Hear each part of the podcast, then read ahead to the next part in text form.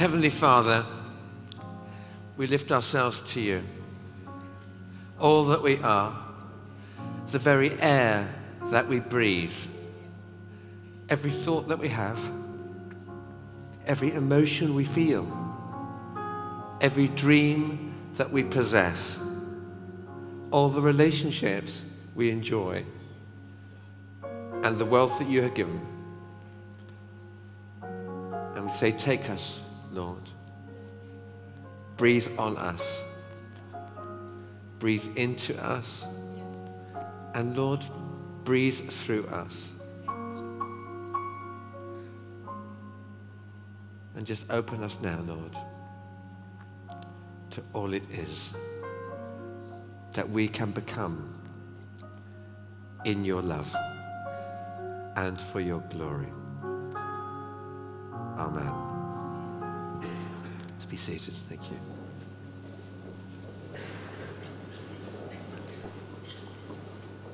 It's hard to put into words uh, the, the joy and excitement that uh, Sheila and I have both had just being here in Auckland at this incredible event, Shout.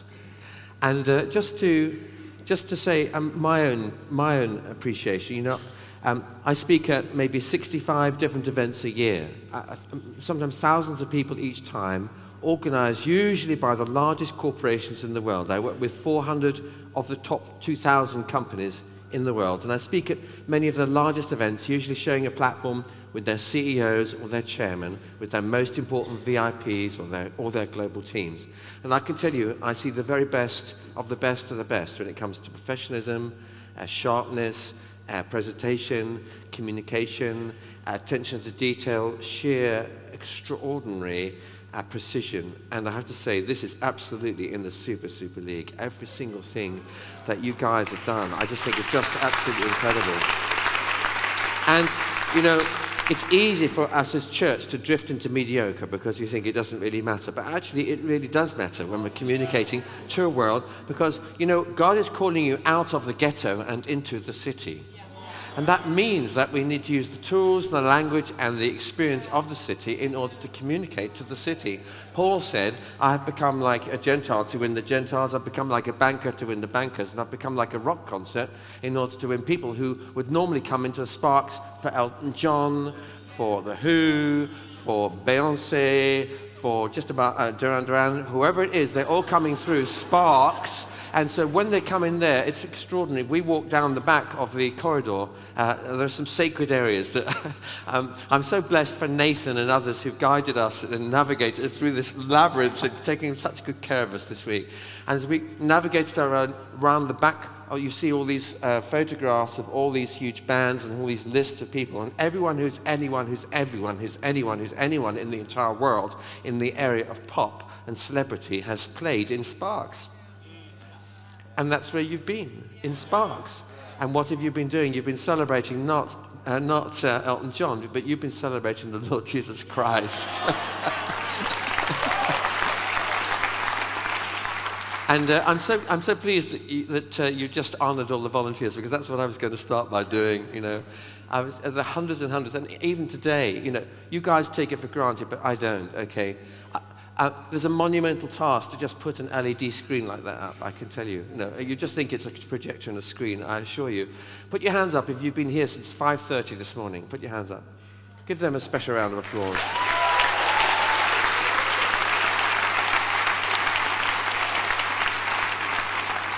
I'm going to talk about work today. I mean, you see, your work is your ministry, and your ministry is your work. And so often we get confused because we think they're different. We think that work is something we do until we can get into our ministry, or we think that work is something we do when we're not doing our ministry, or our ministry is something that delivers us from work, or we get very confused. But your work is your ministry, your ministry is your work, and the people who volunteered this morning are doing a holy thing. And the people who are sweeping the streets outside here are doing a holy thing. And and the people who clean the toilets in the petrol station are doing a holy thing because your ministry is work and your work is ministry and work is what God has called you to do for His glory. But I just want a statistic to encourage you.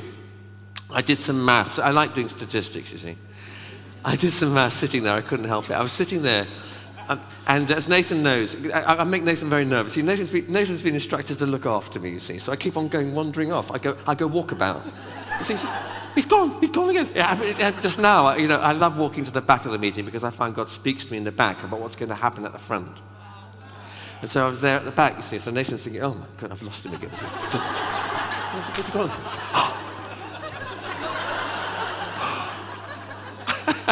He's done give him a round of applause. David's been fantastic. so as I, I, I, like wandering around I'm asking, I'm just talking to the Lord about things, you see. And I'm just, I'm just talking to the Lord about sparks and we're having a conversation about it. And uh, I, I realized just doing the maths that if you were in my country, because you, you see, New Zealand is a relatively small nation, okay, but just to give you an idea of the size of the people movement that you are in, if you were in my country, the equivalent in size of gathering, if we have to proportion up for the size of the population, correct? You understand what I'm saying here? So, uh, in my country, uh, to, have a, to have the same proportion of people in my country in an event, which is Uh, which is, of which the dominant age group is probably 18 to 30, 35, okay? To have the same number of people in my country, you'd have to hire the largest football stadium in the country, and it would not be big enough. You'd have 125,000 young people all celebrating Jesus Christ. Isn't that extraordinary? Now, even more extraordinary is this that if you were in America, that's the equivalent of what this movement is.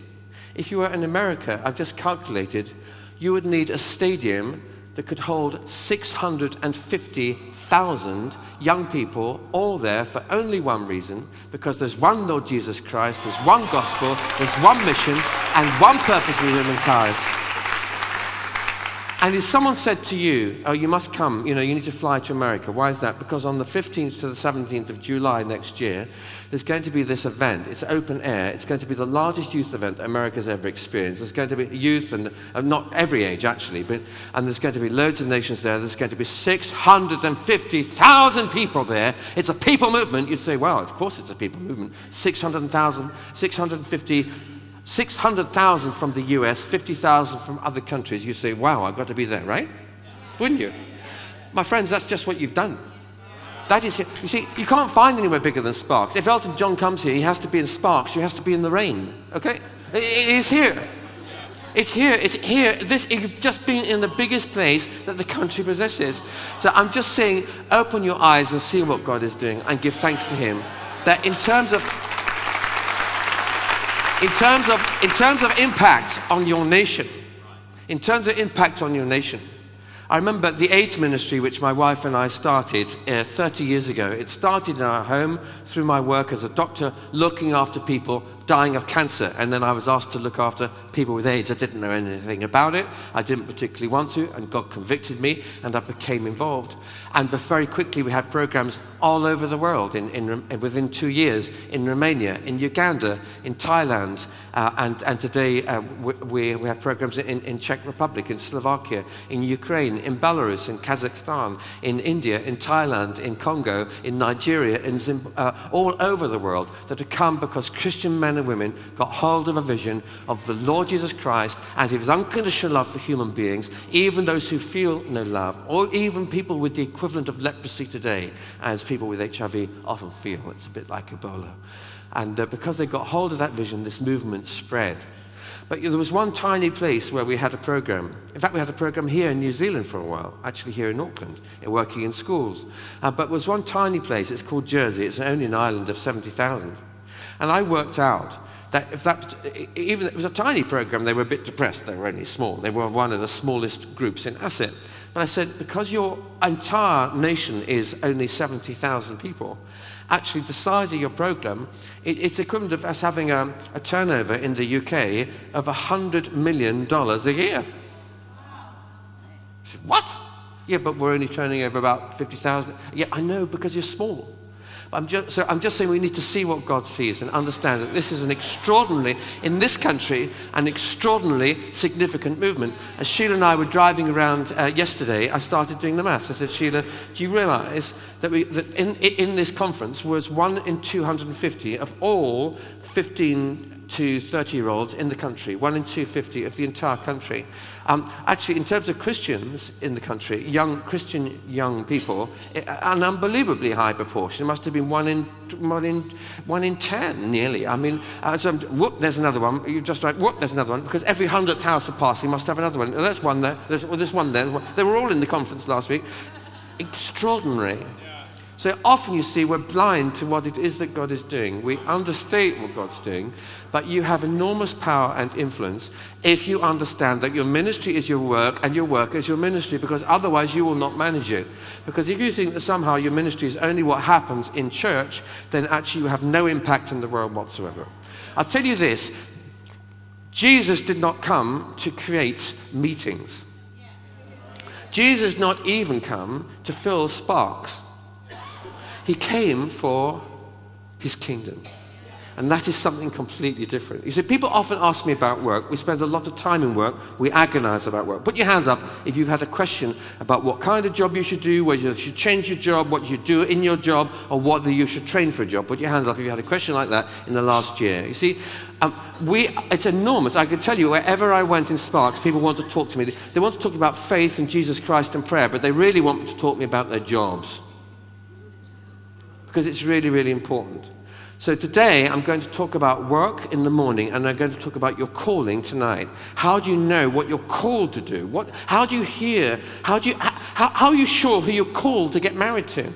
How do you know which, whether you're called to leave that job and get another job? How do you know if you're called to change nation that you're living in? How do you, how do you get hold of these things? Because it's very easy to sort out a problem in work and miss your calling altogether. But let's have a look at work first. People often ask me about work, and it doesn't matter whether they're a nurse or whether they work on a building site or whether they work in, as a chef um, and many people are paralyzed about work. They, we, had, we heard um, about being paraly- paralyzed, I think it was on the first evening, wasn't it, with Pastor Rodriguez, of taking up his map. Who was there for that? You saw that. But actually, I see people paralyzed at work. They told me that they feel trapped. They told me that they're not sure that they could get another job. They feel um, uh, um, uh, yeah, all, all kinds, trapped in all kinds of ways. I remember one person once came to me at London Business School, and, uh, and I said, and uh, they said, um, they, they came after, after a session, and uh, they were talking about work life balance and getting a better work life balance. And I said to them, um, So, uh, well, you just need to tell your boss. You need to be clear about the ground on which you stand. See, it's not Christians only who ask questions about work. Everyone's asking questions about work. It's our, it's, we're obsessed with work, it, rightly so, because it's such a huge part of our lives. So you need to be clear about the ground on which you stand, what you're prepared to do, what you're not prepared to do, and then go and talk to your boss. And he said, Well, he won't like it. I said, I don't care. you need to believe in yourself, have the conversation with your boss. And I don't care whether it's something to do with integrity you say to your boss, I'm not prepared to, to, to, uh, to sell this product because it sucks. Actually, no one should be buying this product. So either we stop selling it or I'm leaving. or it's about you, and you say, actually, my work life balance, I, I, need to be sure. I am not prepared to work 4,322 hours a week. I'm only prepared to work 2,322 hours a week. he said, No, I can't do that. I'll lose my job. Oh, I said, so you're afraid. So you've become an economic slave. I'm not an economic slave. How dare you? He says, yes, because you're afraid. See, you're afraid. You're afraid that if you tell your boss the truth, if you stand up for integrity and honesty, you'll lose your job. Oh, terrible, I'll lose my job. So what? So what? or, you know, it's, it's destroying my marriage. I never see my kids. I can't work like this. Well, if you're not prepared to talk to your boss, you're already an economic slave. He already owns your soul. Actually, I often say to people if you're not prepared to walk, you're already corrupt. I said that to the European Union. I did a lecture to the European High Commission on integrity in leadership. And I discovered, as I suspected, that a very high proportion of the people in that meeting were already corrupt. And they confessed it to me using their secret electronic polling systems. And if you don't believe me, thank God someone had the courage to record that entire seminar, give me the video, and give me permission to broadcast it on YouTube. And I asked questions about whether people had been asked in the last year to do things which they believe were immoral and whether they'd complied. And the answer was, in most cases, yes. We had it up there on the screen. Secret voting, electronic voting. You can watch the video for yourself. I wasn't surprised. I'd already told them that. I said, most of you are about to press this button. And I know why. Because most of you told me that you can't afford to leave. You're paid so much money, and the jobs and perks are so fantastic, you could never imagine getting a better job anywhere else from the point of view of pay, which means you have already sold your soul. You're already corrupted. You have already become an economic slave. They were very cross with me, and then they showed me the statistics on the screen. Actually, I'm not laughing about this. This is really serious. So it's very important that if your work is your ministry, your ministry is your work, you know what it is that you're called to, you know the ground on which you stand. There are things that you will do, there are things that you won't do because they are either morally wrong or they're completely inconsistent with your personal values. Now, that's the downside. The, the upside is that you become the best servant of all servants that could possibly serve and you serve and you bless and encourage. You speak well of people. You treat people with dignity and respect. You always treat your customers like, you, like you'd like to be treated yourself. You honor those who you work with. You are the most fantastic employer and employee that the world has ever seen. Why? Because that's what God's called you to do, because work is your ministry. And your ministry is your work. And in everything you do, you give glory to Him. But the point is this that many people are paralyzed about work because they are afraid. And the first thing I say is you need to be, you need to put your job on the line and hold it lightly and be prepared to walk. Be prepared to walk. And then you find that you can stand up for that principle in the board meeting. You see, if you're not prepared to resign over an issue, you're not fit to be on the board of a company. Yeah? If you're not prepared to walk out of a company because they're asking you to bend the books, you're not fit to be an employee because your ministry is your work and your work is your ministry, and these things are one. And as you walk truth, I'll tell you this your light will shine. So, what happened, even on this business of work life balance, someone came to me uh, and um, she said, No, no, I could never do that. I said, Believe me, go and talk to your boss. So she went to talk to her boss. And, and she rushed back the following week. She said, Hey, you never guess what just happened. Yeah, I can guess what happened. She said, No, you never guess. I, uh, tell me, try me. Said, I, I talked to my boss. Mm-hmm. Yeah. I told him, listen, I love you. I love the company. I think it's really great. I, I, I, I, wouldn't really want to work for anybody else, but there's a problem. I can't, I'm not willing to work 4,322 hours a week. I'm only willing to work 2,422 hours a week. In other words, um, in other words, I really want to work, drop half a day. In fact, I want to work, drop a whole day. I want to drop a whole day. Boss said, mm. She went away. She said, oh, I, lost, thought I'd lost my job. Because, you know, the moment you start showing you're not fully committed and you're not fully in for this, and people start marking you down. And anyway, following day, he'd obviously had a very bad night's sleep. He summoned me in. Come here, Julia. Julia was summoned into the office. Now then, he said, I've had a terrible night's sleep. What's all this about you needing to reduce your hours? This is ridiculous. Of course, you've got to reduce your hours. That's absolutely fine. What's going to happen? You're going to work four days a week. I'm going to increase your daily pay to what it was. So you're going to be paid exactly the same for five days, for four days a week as it was for five. I'm going to give you a bonus. Is there anything else you'd like?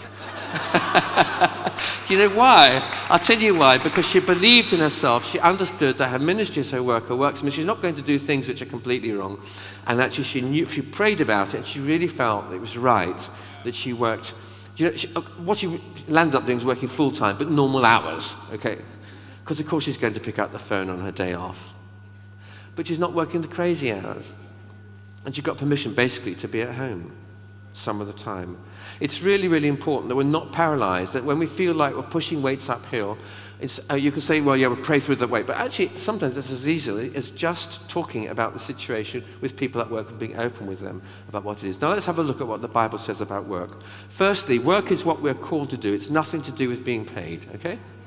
Your work is what you are called to do. Okay? So I'm talking today about work, whether you're a, a, a mum looking after kids at home, uh, whether you are um, a, a, single woman at the age of 60 looking after an older mother, uh, whether you are a, a house dad looking after three children while your wife's at work, Your work is what you are called to do. It's the stuff of life. It could be shopping. Shopping is work. Believe me, I know that. okay. Shopping is work. It is as holy a calling to go shopping for the kids as it is to prepare a sermon to preach on a Sunday morning. Isn't that right? Say hello. Yeah. Your work is, see, John 9, verse 4. Um, Jesus said, So long as it is day, we must do the work of him who sent me. What was the work? The work is, is anything and everything that God calls you to do. Uh, Jesus said, John 4, verse 34, My food, my food, the very substance that makes up the, the genetic code of my body, the thing that sustains my muscles and my, and my hair and my teeth and makes me grow, my food, the thing I live off, is to do the will of Him who sent me and to finish His work. So, what's my life purpose? I'm going to go to that one this evening, okay, in terms of calling. Uh, but actually, the trouble is that what can happen in work is that things you know, we get a text or a phone call, or we get summoned to a meeting, or we lose our jobs, or all kinds of things happen. Things happen in our lives, and we kind of feel, a, a, can sometimes feel a real big full stop, a jolt at work. We can think, actually, it's, it's over, or I don't know what's going to happen, or my career's been blocked, or, or someone's being really awful to me, or, uh, you know, something, something is happening which is throwing me badly off course, and at this, or work-life balance is just getting completely out of control. And at these times, we need to understand the avodah of work. Okay, so in Genesis 2, verse verse 15. God took man and placed him it, where? In the Garden of Eden, this amazing, wonderful place, to, to do what? To sit on his backside and enjoy it? No, to work it and to take care of it. That's what scripture says. And the word that's used for work is avodah. This is a very special word because it, it's used elsewhere in the Bible for worship, for service, as well as for works. It's one word, all wrapped up. So, what you do, your ministry is your work. Why? Because your ministry is work, service, worship. It's all of these things, all of these things fused together. So, when you're doing your emails, you are worshiping God. When you are answering the phone, you are doing it as an act of service to another human being uh, you are looking to be a blessing and an encouragement to them. This is your work. This is what it's all about. Joshua 24, verse 15, he had a stand up fight with the people who, was, who he was leading. And he said, You can go that way, you can go that way, you can go that way. I don't care, whatever. It's a bit like that business of being an economic slave. You can be a slave as a leader. Do you know that? You can be, you can be enslaved as a leader to the opinion of your people. It can happen in a company, and I believe you and me, it can happen in a church. It's where we start providing messages that we think people will like. Or where we do things for approval, for accolades, for all kinds of wrong reasons. But, uh, Joshua was militant about this. He said, I know the ground on which I stand. This is the ground I and my family will stand upon. It is the ground of the kingdom of God. It's a holy place. And as for me and my household, I don't care where you're going, but we will Avodah. We will serve the Lord. Work, service, and worship. We will work and serve and worship the Lord. And that is our calling. And, you know, uh, work has changed. Things are getting incredibly frenetic. We think about um, text and emails, and, you know, you can even donate through SMS and so on. Imagine last night, for some absurd reason, you're, you're eating a McDonald's hamburger, you're watching the match, uh, you're doing FaceTime to another person on the other side of the world, uh, I don't know what else you're doing, and for some bizarre reason, you decided to check Britney Spears' birth date. I don't know why, but you did, okay? So you type in Britney Spears' birthday into Google, and you press the button to wait for Britney Spears. Nothing's happening. How many seconds will you break for Britney Spears before you press the back button? Put your hands up if you're out in five seconds. I mean, life's too short to wait for Britney Spears' birthday. Come on, have a look around. Okay. Why? Because after two seconds, you're irritated. After three seconds, you're blaming all the kids upstairs because they're Netflixing videos. After four seconds, you think that the government of North Korea has attacked the entire internet infrastructure of North Island. and after five seconds, you've lost the will to live. You say, Take me, Lord, I want to be with you right now. Life's too short to waste more than five seconds doing something stupid. Put in your hands if you find it irritating how long it takes to fill the car with diesel in the rain. Why? Because 20 seconds is like a million years. I mean, life's too, it's absolutely ridiculous.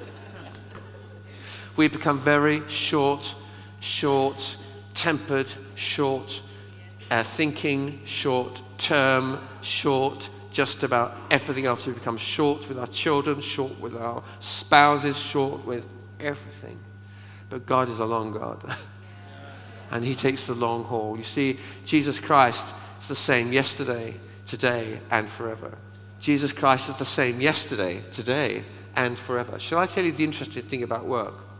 The most important things that you do at work are exactly the same things that were done in Jesus' time 2,000 years ago. Isn't that extraordinary?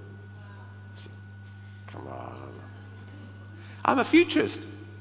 I live in the future. My job is to live in the year 2050 and to look back at history. That's my job. I tell you that what you do in work, the most important things that you do in work, are exactly the same things that people did in work 2,000 years ago. And what are they? They're thinking up extraordinary ways to improve the lives of other human beings. Yeah? Extraordinary ways to improve the lives of other human beings. Other human beings at work. You know, we could find a better way to do this. I could save you so much time. Let me help you. And we look at ways to help our bosses to say, uh, give that to me. I could take that from you. I, I could really. I, let, I've got a team of people. Let, let me do that for you because there's lots of me, but there's only one of you. It's all about serving, actually. It's about blessing. It's about encouragement. It's about a vision of a better world. It's about making life, um, it's about making, making the, the toils of life more bearable for other human beings. It's about doing extraordinary things for which you get paid a huge amount of money, hopefully, because people want to say thank you. Just amazing to have you around. You know, you can't, you can't lead without using the teachings of Jesus. It is impossible to have a, a, a, business school leadership training program without using the teachings of Jesus. I don't care whether they're atheists or Hindus or Buddhists, they will teach the teachings of Jesus. What are the teachings of Jesus? Love your customer as yourself.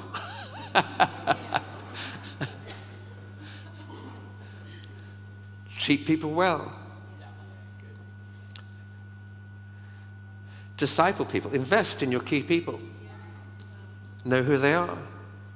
Don't spread yourself too thin. 72 is okay, but actually you want to know who your 12 are. And be ready, one of them will let you down. So you better have a backup. and when you're investing your time in your 12, work out who your three are, because they're your future. The whole of your future business will be built on three, not on 12. And when you've worked out the three, work out who the rock is, the one who actually is going to be the person who really you know, he could take the entire business, so you can do the next one, um, and then work out who's the glue.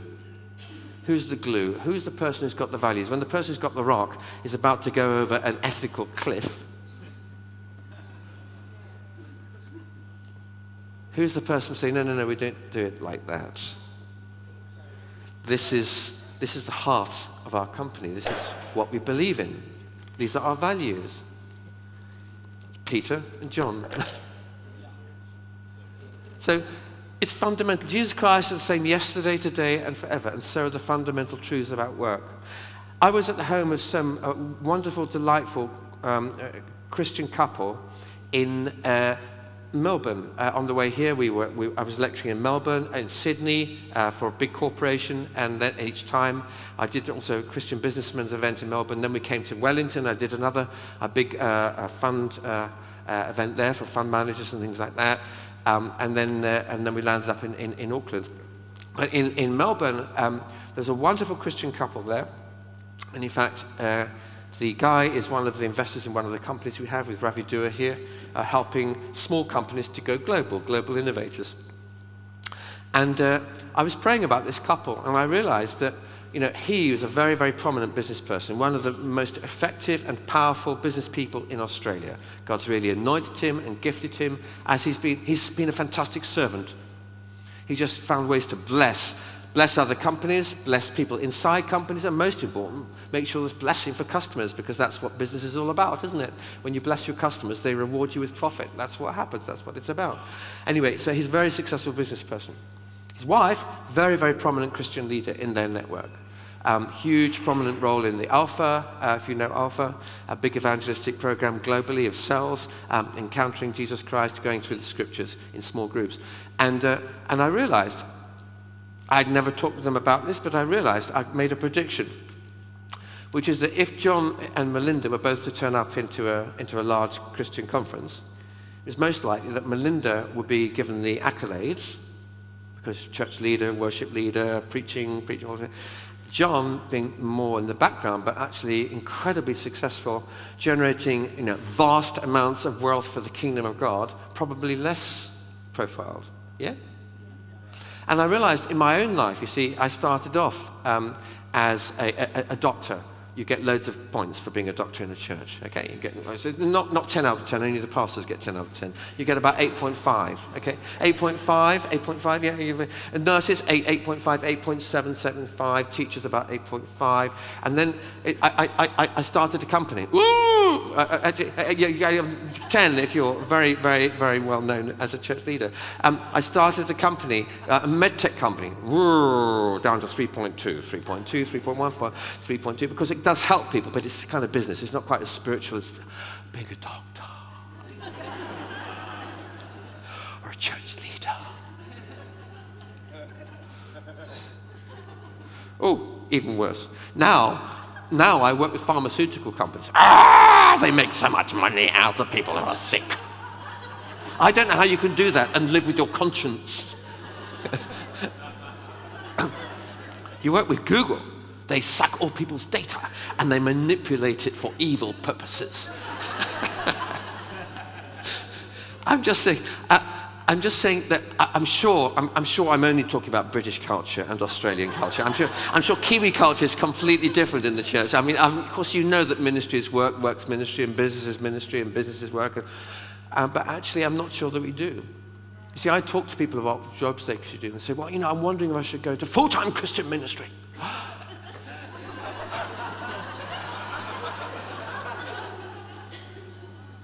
Or just be a teacher?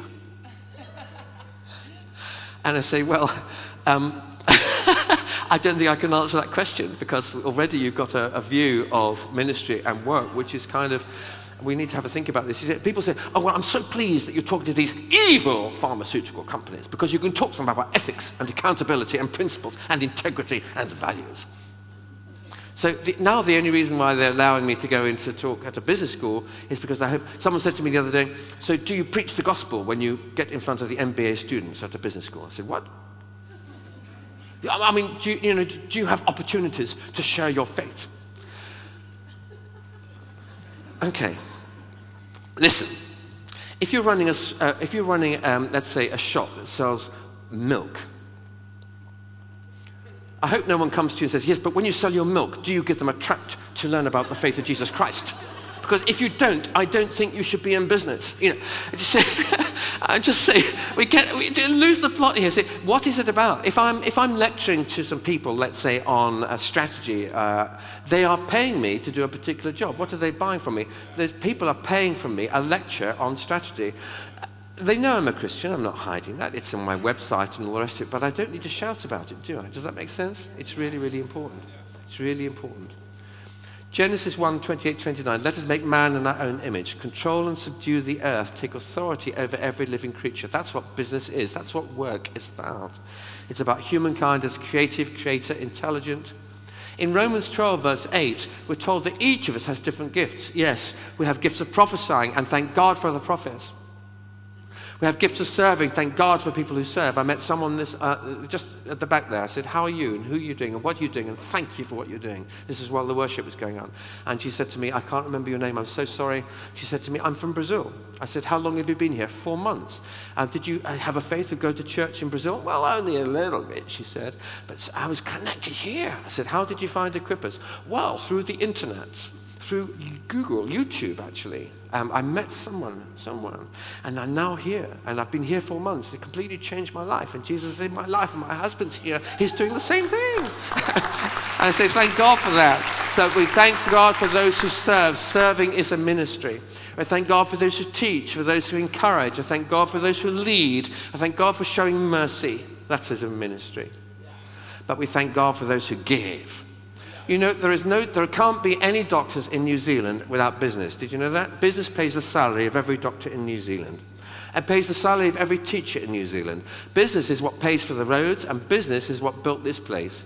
Business is what uh, pays for the clean water that you've got, and for the sanitation um, in the public toilets. Do you know why? Because without business, there's no taxes. Without taxes, there's no government income. Without government, no income. There ain't no democracy. Business is paying for the entire democracy bill. You might say, no, no, no, no, doctors also pay taxes. No, they don't. Well, they do. But where did the money come from in the first place? It came from traders, business wealth makers, people selling sheep to America. The people selling sheep to America are paying money, which actually provides funds for the doctors, for the health service, for the teachers. Do you, you get what I'm saying here? So actually, you can't have a church without business. You can't have a church without business. Uh, business, work is absolutely fundamental. Giving is absolutely fundamental. Wealth creation, absolutely fundamental. And actually, since most people are spending most of their time in work, your greatest influence as a human being, your great mission field is in work. Now, while uh, it's true I don't get up and preach a gospel in the riddle of an, uh, uh um, um, an MBA program and a business school, I'm known as a believer and people will talk to me about faith. In fact, as I've gone around um, uh, in just in the last few days across different people regularly have come up to me and I want to talk to you about this, I want to talk to you about that. Someone said to me, I've just, I'm, I'm only 70, I've just started going to the church church for the first time. I say, Hallelujah, fantastic, wonderful to hear that. So we, we, we infuse our work with our faith and our worship. We carry the aroma of Christ. And we take every opportunity appropriately when we are to respond to the curiosity of people around us about our faith. Yeah, that's it, right. We don't hide the stuff, but we have to act appropriately too, or we'll abuse the hospitality that we have. And I'll tell you this for the AIDS programs around the world, those programs don't exist except because of work. They work because they're sustained. These programs work because they are sustained by business. They're sustained by people who are making wealth and giving it away. And that's how the work of ACET works around the world. That's how we feed today 2,700 hungry children in Zimbabwe. We're doing it because it's fed primarily by business or by other people like doctors and nurses and social workers and others who are also basically paid by business. So work is very important, business is very important, profit is very important. If you're not making a profit, you have no business. Everybody loses their jobs, okay? It's absolutely fundamental to have profit. By the way, Jesus knew all about that. Why? Because Jesus was a business person. Jesus was a manufacturer in wood. He had his own business. He, he had his small business. He had a shop. Uh, he, he took orders. He, he had to do his accounts. Um, he, I'm sure he employed people because life's too short for Jesus to have been sweeping up the wood shavings after every day. He would have hired someone to do it. so he's an employer. Um, we had Paul was a, was a manufacturer of tents and sails um, and things like that. Wherever Paul went, he, he, he did work. Uh, he did paid work, which meant that he relieved the church of pressure to have to fund him out of their work. Um, and uh, we'd call it tent making today. And Peter, James, and John were in a partnership together. They invested capital, they bought a boat, they bought nets, and by the way, they still owned them when Jesus was risen from the dead. What were they doing the day after? They're back with their boat, pushing it back into the Sea of Galilee, using their assets and, and, and to earn some money, um, to get some fish, to take it to the market, to sell for a profit. So it's a, ho- it's a noble and holy calling. It's absolutely fundamental. Jesus talks himself about the principles of investment and stewardship and business. In Luke 19 11 to 26, there are two versions of this story. This is just one of them. The other one's in Matthew. Uh, 10 minas or talents are given to 10 people. That's like 10,000 pounds, $10,000. And the person who protected every dollar perfectly ends up losing his job. The one who, who was given 10, he comes back with 15 or whatever, great, well done. Uh, 10 up to 20, fantastic, well done. The chap who said, Well, I've got every single thing protected perfectly. Here it is in a plastic bag. Every single dollar. I've not wasted a single bit of it. He said, You are the most incompetent person I've ever come across in my life. You've so misused the assets and the wealth that you have. I'm sorry, I'm taking it all away from you. He took the whole lot away, and do you know who he gave it to? He gave it to the other guy.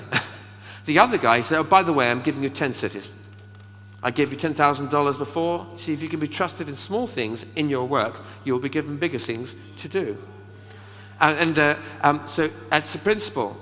It's a godly principle and it's a practical principle. If you can be entrusted by your boss in small things and you do them really, really well, you'll be given 10 cities. And when you're given 10 cities, wow, not only do you have influence over those 10 cities and how they're run, think of what happened in the life of Joseph and the life of Daniel, ordinary person, elevated suddenly to massive influence and control, but also tremendous personal wealth which you can give away. Isn't that fantastic? Isn't that amazing? Isn't that exciting? So your work is your influence. Your influence is your work. The more you influence, the more you bless, the more you encourage, the more you're promoted. The more you're promoted, the more you're valued, the more money you get, and the more you can give away. Isn't that an incredible thing? It's so exciting. I can hardly contain myself. This is extraordinary. And here's the, here's the other part of it too, which is the time and a season for everything. There's also time to enjoy the fruit of our labor. Um, God put us in the garden to cultivate the land and to enjoy what comes. Now, after the fall, things got a bit tough, but when God gives someone wealth and possessions and the ability to enjoy them, to accept their lot and be happy in their toil, this is a gift from God. Ecclesiastes 5, verse 19. So, in conclusion, then, business is a really holy ministry. Um, working is a really holy ministry. Your ministry is your work, your work is your ministry. It employs people, provides prosperity and financial security for entire communities and generations. It generates taxes and releases leaders and workers with a primary calling. Their primary calling, their primary work is teaching. Their primary work is encouragement. Their primary work is evangelism. Um, how amazing is that? And I come back to the aroma of Christ again, and with this I'd like us to stand. See, all of us, all of us, you see, the amazing thing is that you can't help but be a witness at work. People often ask me, so what does it mean to be an influencer at work? Paul tells us that you are the aroma of Christ in 2 Corinthians 2, verse 15.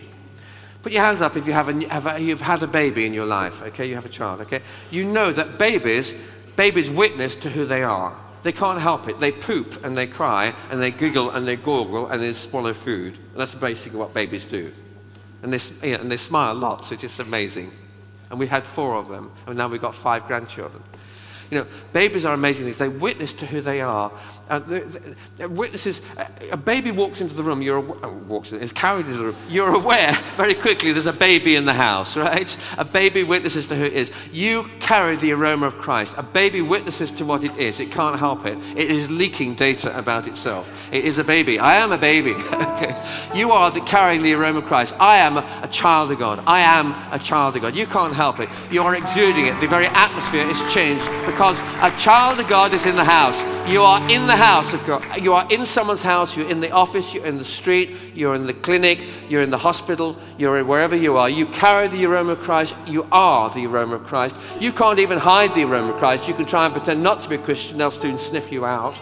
You are the aroma of Christ. And to those who are being saved, it is the smell of salvation. And to those who hate faith, you are the stench of death itself. So, of course, there will be uh, reactions to who you are from time to time because of your values, your culture, and the very presence of Christ within you. But you are the aroma of Christ. This is your ministry, is to carry that aroma of Christ into every street, every hospital, every clinic, every, every town hall, every factory, every school, every college, every mothers and toddlers club, every kindergarten, into every every coffee meeting, into every coffee shop, into every restaurant. You are the aroma of Christ. You carry the aroma of Christ. You are transforming situations even by who you are. You know, yesterday, Sheila and I went to see some friends, and uh, we were with someone who lived with us in a critical period of her life. She came when she was 16 years old. She stayed till she was 18 years old. We were in that home with their wonderful children who've now grown up and they're in faith. And, and the most important thing is, actually, as we sat there, as we sat in the car, we prayed for them and we wondered if we would need to bring some word of the Lord to them. You know what? As we sat there, um, her sister came, who was also in our church back in London, from next door there, uh, um, uh, and came in. And her sister has started to speak to us things that we had preached 22 years ago that we had even forgotten. We didn't even say anything about Christ because we were carrying the aroma of Christ into that place. And as we sat there, she was starting to relay to Sheila words that Sheila couldn't even remember. She said, I remember you saying this about prayer. I remember you saying this about this. I remember you saying this about this. And she was speaking out words of truth. We didn't need to say anything. The fact that we were there, the house was filled with the aroma of Christ, not because of anything in us, not because of our goodness, not because of our great works, not because of our fantasticness, but because we were dead, we were spooked out, we were broken and damaged and wrecked like every other human being here. But God, rich in His mercy, for the great love He bore raised us to life in Christ. He brought us to life and put a new song of praise in our heart, a hymn of praise to our God. The aroma of Christ is not because you're so perfect. It's not because your deodorant has been applied this morning. The aroma of Christ is because of the supernatural presence of Jesus Christ breathing in you. You stink of the kingdom. You stink of the kingdom. You, you, you are leaking perfume of the kingdom. You walk into every situation and people smell the place is changing. And if you don't believe me, uh, well, it's just true. It's there. It's scripture. You don't have to believe me because if you don't believe me, you're denying the very word of God itself. You are the aroma of Christ. Stand tall in that. You don't need to be aggressive about your faith, nor do you need to apologize for it. You just be, be there and be the very best servants you can be. Bless them up to the eyeballs. Be the best you can possibly be. Uh, shine as much as you can possibly shine. And believe that you have something extraordinary to bring uh, of wisdom and love and common sense and care and dignity and, uh, and efficiency, effectiveness and reliability and just be there. And that is your ministry. And tonight we'll look at your calling. Let's just pray together. Lord, we thank you that we are, we are your children. We thank you that you saved us, not because of our greatness, but because of your greatness. Uh, because of your greatness and our brokenness, you, we were dead, but you brought us alive. Uh, we, were, we were nothing, but you made us something. We were weak, but you empowered us. We were finished, but you started us again. You brought us to life. You gave us a new life. You put us sing a new hymn of praise, of thanks and adoration in our hearts. And we lift up each other before you, Lord, as a people movement of workers in your kingdom to influence and transform this world. In Jesus' name, amen.